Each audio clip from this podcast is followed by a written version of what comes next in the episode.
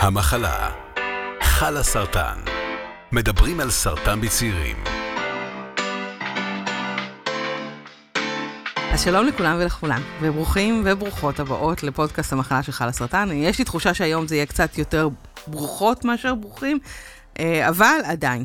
אני ענת שפיר, אני בת 42, אני מחלימה מסרטן שד, אני עצמאית ויזמת ובת זוג ואימא ועוד מלא מלא מלא טייטלים, עד הרגע שבו נוסף גם סרטן, אבל היום אני מחלימה ובריאה יחסית.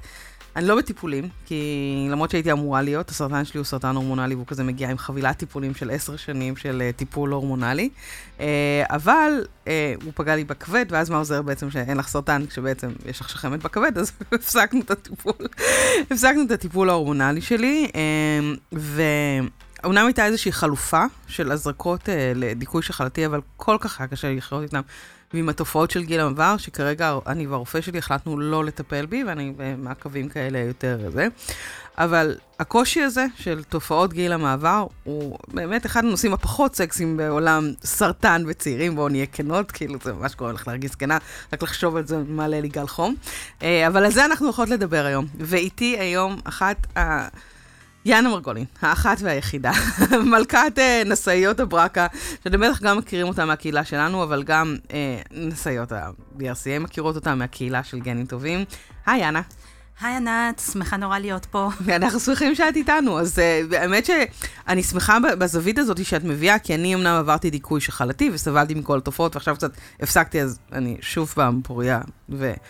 כל זה, אבל יאנה מביאה זווית שהיא אחרת לתוך השיחה שלנו, אז ספרי לנו קצת על מה בעצם את עברת מהבחינה הזאת של תופעות גיל המעבר. Okay. אוקיי. ועלייך בכלל, באופן כללי. אוקיי, okay, טוב. אז אה, היי, uh, אני יאנה מרגולין, uh, אני בת 42, uh, אימא לשתי בנות, בנות שמונה וארבע וחצי, uh, ואני אחת ממנהלות ומייסדות uh, עמותת גנים טובים, כמו שענת אמרה, uh, העמותה לרווחת נשאיות ונשאי uh, BRCA. אובחנתי עם סרטן שד בגיל 37, אה, שלושה חודשים בלבד אחרי שנולדה הבת הקטנה שלי, אה, וזכיתי לעבור... את אה, גילית רק אז שאת נשאית?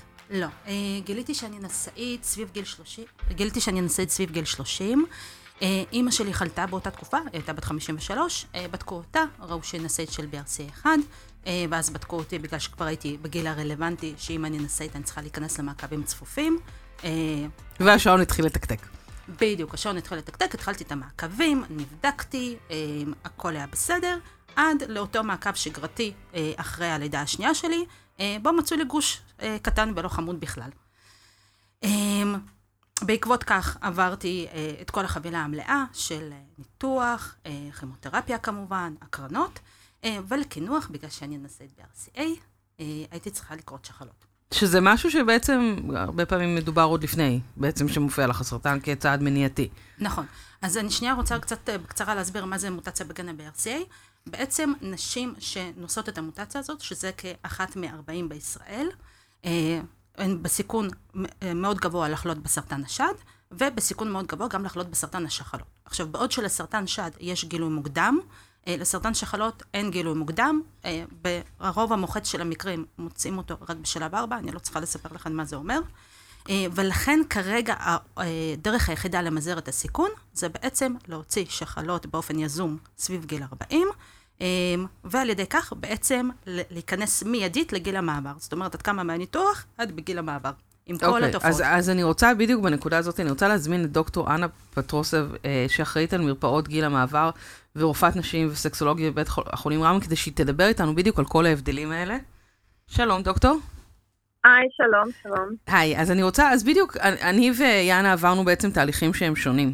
אה, יאנה עברה כריתת שחלות, אני עברתי דיכוי שחלתי. יש הבדלים בין כל הדברים האלה מבחינת תופעות הלוואי? כאילו, בעיקרון אם אנחנו מדברים על אישה שנכנסה לגיל מעבר מוקדם, מה זה מעבר מוקדם, מתחת לגיל 50, לא משנה או זה בצורה טבעית, או שהיא עברה אה, טיפול הקרנות או כימותרפיה או שכריתת שחלות, בעצם מבחינתנו לא משנה מה גרם אותה להיכנס לגיל מעבר מוקדם, אבל מה שכן מאוד אה, משנה לנו ומאוד אנחנו קצת מודאגים מזה שהיא כן נכנסה לגיל מעבר מוקדם, מגיל אה, יותר צעיר מהרגיל. ואתם תשאלו למה. אז אנחנו יודעים שבעצם קולטנים לאסטרוגן יש בכל האיברים של הגוף של האישה. וזה באמת הירידה ברמה של אסטרוגן בגוף של האישה משפיעה על הרבה דברים, והכי חשוב בעצם מבחינתנו מה שאנחנו רואים, וכן, אנחנו יודעים שהאנשים האלה שנכנסו לגיל מעבר מוקדם, הן אוטומטית נכנסות לקבוצה, אה, בקבוצת נשים בסיכון לפתח מחלת אוסטאופורוזיס, שזה בעצם השברים בעצמות בגיל מוקדם, המחלות איסקמיות של הלב, מחלת אייסאיימר, אה, זה מה שאנחנו יודעים. וגם כמובן יש השפעה של ירידה ברמה של אסטרוגן על, אה, על הכל, זאת אומרת על זיכרון שלנו, על האנרגיה, אז אישה יכולה להרגיש חוסר אנרגיה. תראו, אם אנחנו מדברים על תופעות של גיל מעבר, באמת אני צריכה להגיד שזה מאוד תלוי. זאת אומרת, זה תלוי באמת במזל של האישה. זאת אומרת, יש נשים שאפילו שנכנסו לגיל מעבר מוקדם מסיבה אחת או אחרת, לא התלוננו על איזשהו, או לא על גלי חום, לא על שינויים במצבי רוח, לא מרגישות כלום. אבל גם פה, בנקודה הזאת, אפילו אם אישה לא מתלוננת על שום דבר, אבל היא כן צעירה והיא נמצאת בגיל מעבר, אנחנו כן, המלצה זה כן לתת טיפול הורמונלי חלופי, כמובן במידה וזה מותר. זאת אומרת שאין איזושהי קונטראינדיקציה. אוקיי, ו... אבל... אה, יאנה, כן. איתך דיברו כשבעצם עברת כריתת שחלות, דיברו איתך על, הכינו אותך לכל התופעות האלה, או שרק דיברו איתך בפוריות ולא חוסר פוריות? אז זהו, אז לצערי הרב, הדבר היחיד שדיברו איתי עליו, זה בעצם הפסקת מחזור, שגם ככה הפסיק לי בגלל שעברתי קודם כימותרפיה. אה, כמובן, כתוצאה מזה אי יכולת להביא ילדים, וגלי חום. זהו, שאר הסימפטומים, עכשיו למנופאוזה הרי יש סביב 50 סימפטומים, אם אני לא טועה, שאר הסימפטומים לא, דיב, לא דוברו בכלל, ונתנו לי לגלות אותם לבד. אוקיי, ואני, אבל אנחנו כן אוכלוסייה בסיכון, שזה נשמע לי בכלל מוזר, זה שלא דיברו, כאילו אנחנו יודעות שיש גם השמנה ושינויים במצבי רוח ושינויים בחשק המיני וכל הדברים, יובש נרתקי, באמת, נכון. תיק כן, של תופעות נכון. לוואי, וזה... אז תראו, בעצם הגישה, לדעתי גישה נכונה, וגישה בעצם שמקובלת עכשיו בכל העולם, אנחנו מתייחסים כמובן לסימפטומים, זה דבר אחד, אבל דבר שני זה למניעה של המחלות שיכולים להגיע בעקבות הגיל מעבר המוקדם. אז עוד פעם, אפילו אם אישה לא מתלוננת על שום דבר, אני למשל תמיד מסבירה קודם כל, וככה, את האמת, אצלנו בבית חולים רמב"ם ככה מקובל, אם אישה נמצאת, לא משנה אם יש לה סרטן מעי הגס, סרטן שחלות, סרטן שד, משהו, איזשהו סרטן שבעקבות הטיפול, לוקמיה, כן, שהיא עוברת טיפול קרינתי, כימותרפיה או ניתוח שמכניס אותה לגיל מעבר, אז יש לנו מרפאת גיל מעבר שבעצם מגיעה לייעוץ בדרך כלל טרום ניתוחי, אם זה אפשרי, אם יש לנו זמן, כן? ואנחנו קצת מכינים אותה בכלל, מה, איזה שינויים היא יכולה להרגיש, על מה היא צריכה לשים לב. ואפילו אם לא תרגיש כלום, אז בא בעצם המלצות שלנו, מה אנחנו כן ממליצים אה, לעשות כדי למנוע את המחלות שיכולים להיות בעקבות הגיל מעבר צעיר. אם היא לא הצליחה, לא הייתה, לא ידעה, אה, לא הייתה אצלנו לפני הניתוח, אז כן, המלצה חד משמעית, כל אישה שבעצם נכנסה לגיל מעבר מוקדם, ושוב פעם, מאוד פשוט, אני חושבת, לא משנה מאיזה סיבה, כי בעצם יש פתרון לכל הסיבות, וזה לא נכון להגיד לאישה, נגיד שהיה לה סרטן שד, ואסור לתת לה טיפול הורמונלי, אנחנו לא יכולים להגיד לאישה הזאת, אין לך שום פתרון, תסבילי. זה, זה ממש לא נכון. אני חייבת להגיד שזה מה. שממש אמרו לי, אמרו לי, את יכולה לקחת ציפרלקס במינון נמוך, כי הוא יכול להשפיע על גלי חום. אני מאוד מאוד סבלתי מגלי חום ממש. אז איזה... לא, אז אה, באמת יש פתרונות, צריך לדבר, אה, ולכל, כמעט לכל אישה אנחנו כן בסופו של דבר אה, מצליחים אה, להמציא איזשהו פתרון ולעזור לה. חדשות טובות. חדשות טובות מאוד, כן. יש לי שאלה, אם מישהי עברה, נגיד, אה, דיכוי שחלתי בזמן הטיפולים, ואחרי זה חזר לה המחזור, היא חזרה להיות. פוריה, יש לזה, לתקופה הזאת של גיל המעבר, שאומנם הייתה מוגבלת, יש לה השפעות? אה, שאלה טובה, תראו, אנחנו, קודם כל זה מאוד מאוד תלוי, זה תלוי באיזה גיל היא עברה טיפול. זאת אומרת, אנחנו יודעים שעד כמה שאישה צעירה יותר, אז כן יש לה סיכוי יותר אחר כך לחזור לתפקוד של השחלות תקין, כן? אבל זה תלוי גם איזה טיפול בדיוק היא קיבלה. זה תלוי האם היא עשתה איזשהו ניתוח, נגיד הסטת שחלות, או שנתנו לה, לפעמים אנחנו נותנים בכוונה, עושים דיכוי שחלות, כדי שהטיפול שהיא תקבל, טיפול כימותרפיה, הוא לא ישפיע על הרזרבה השחלתית שלה. זאת אומרת, זה מאוד... אה, אז אם אה, ברגע שחזרתי להיות פוריה, אה, ברגע שהופסק הדיכוי השחלתי, אז זהו? אני אני בסדר? בעיקרון, קודם כל זה מאוד משמח אם אנחנו רואים שאחרי שהיא סיימה את הטיפול, אז פתאום היא כן חוזרת אה, לקבל מחזורים, זה אומר שהיא כן חזרה לבייס, וזה טוב מאוד. כמובן שיש איזושהי השפעה על רזרבה שחלתית שלה, זה, זה כן, כי תמיד, אה, לא משנה איזה טיפול היא מקבלת, זה כן משפיע על כמות הביציות, כן, אגיד ככה, שנשארו בתוך השחלות, אבל עוד פעם, זה מאוד מאוד אינדיבידואלי. יש לנו עכשיו... אה, דרכים איך לבדוק את זה, כן? יש את בדיקת דם פשוטה, מייץ', אנטימולרן הורמון, שהוא בעצם מראה לנו מה באמת הרזרבה השחלתית של האישה, וככה אנחנו גם יודעים מה להמליץ, נגיד כמה זמן יש לה, אם היא צריכה למהר מבחינת ההיריון, כן, ומה... זאת אומרת, באמת זה כל, מקרה לגופו, זה צריך ייעוץ ולהסתכל על כל הנתונים שיש לנו, אבל אה, כמובן לנשים צעירות יש יותר סיכוי לחזור לתפקוד שחלתי, עוד פעם, לא תקין לגמרי, כמו שזה היה לפני הטיפול, אבל עדיין שמאפשר אה, אה, להיכנס להיריון, כן, למשל. וגם לגברים יש תופעות לוואי של גיל המעבר?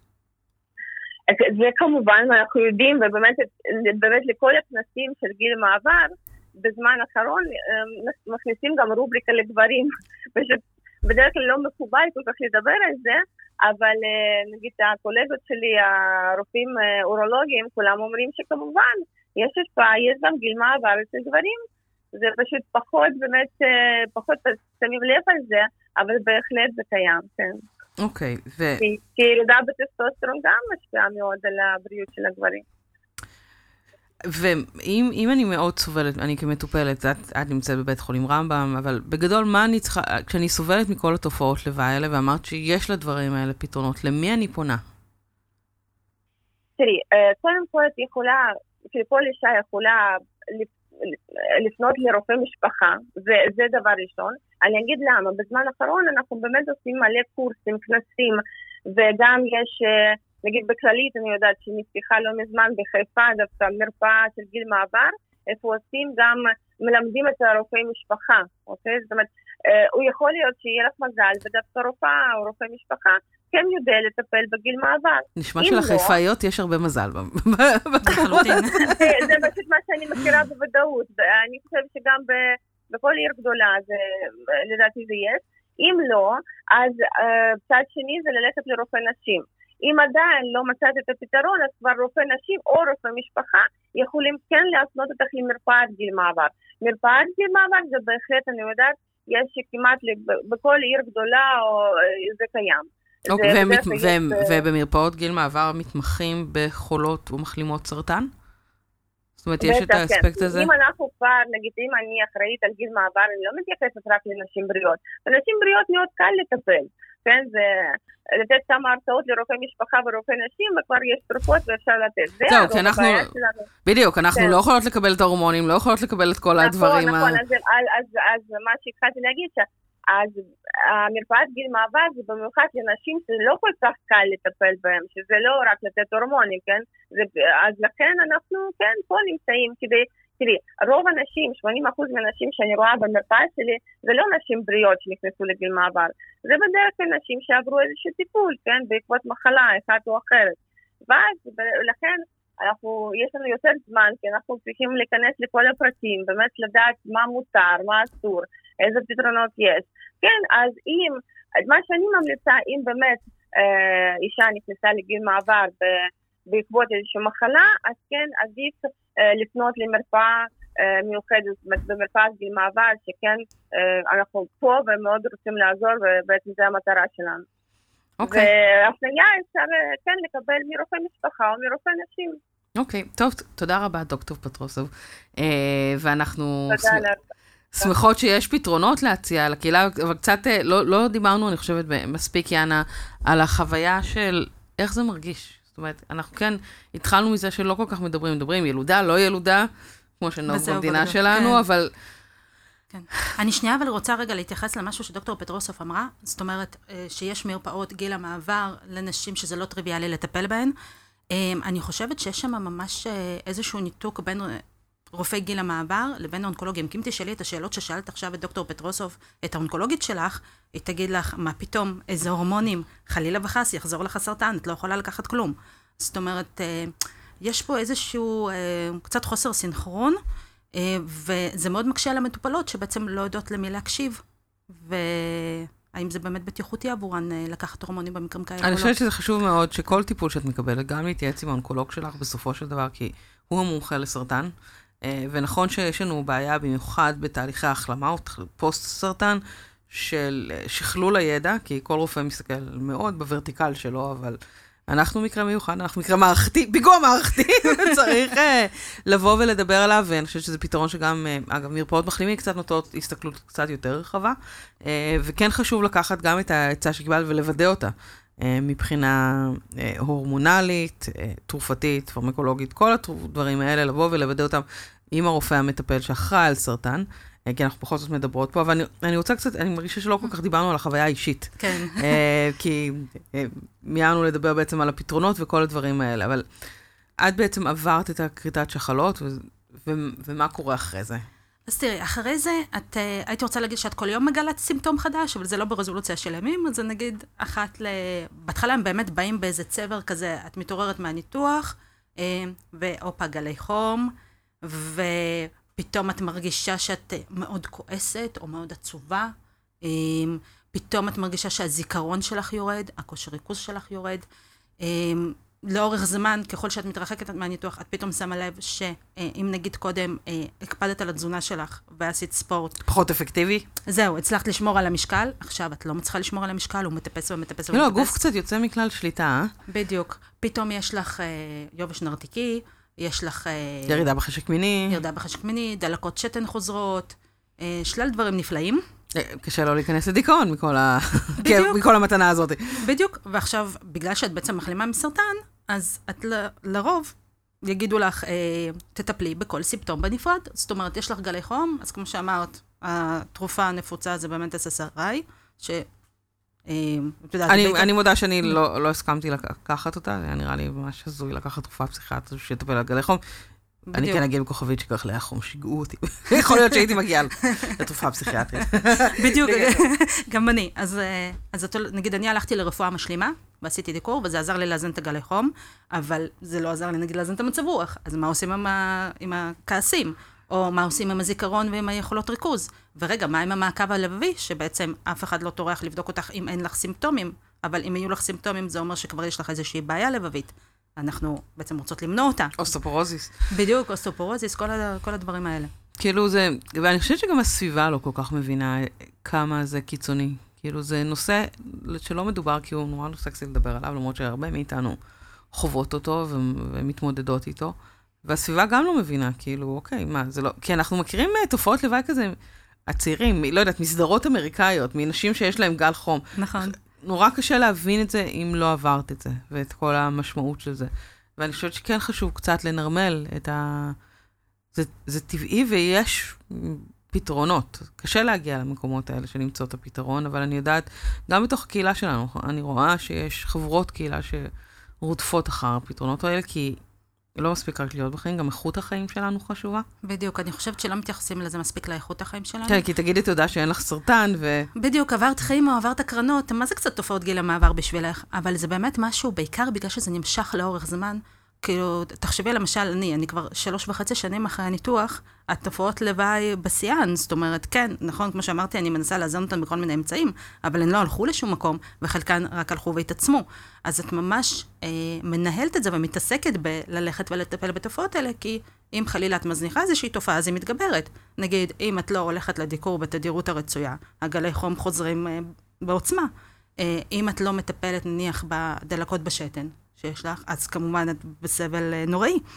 אה, אז זה באמת משהו שאין מספיק מודעות אליו, וגם כשאת מדברת על זה עם אנשים, אז אה, יש מעין מבטים כאלה של, אבל את נורא צעירה, איך גיל המעבר קשור אלייך? זה של זקנות.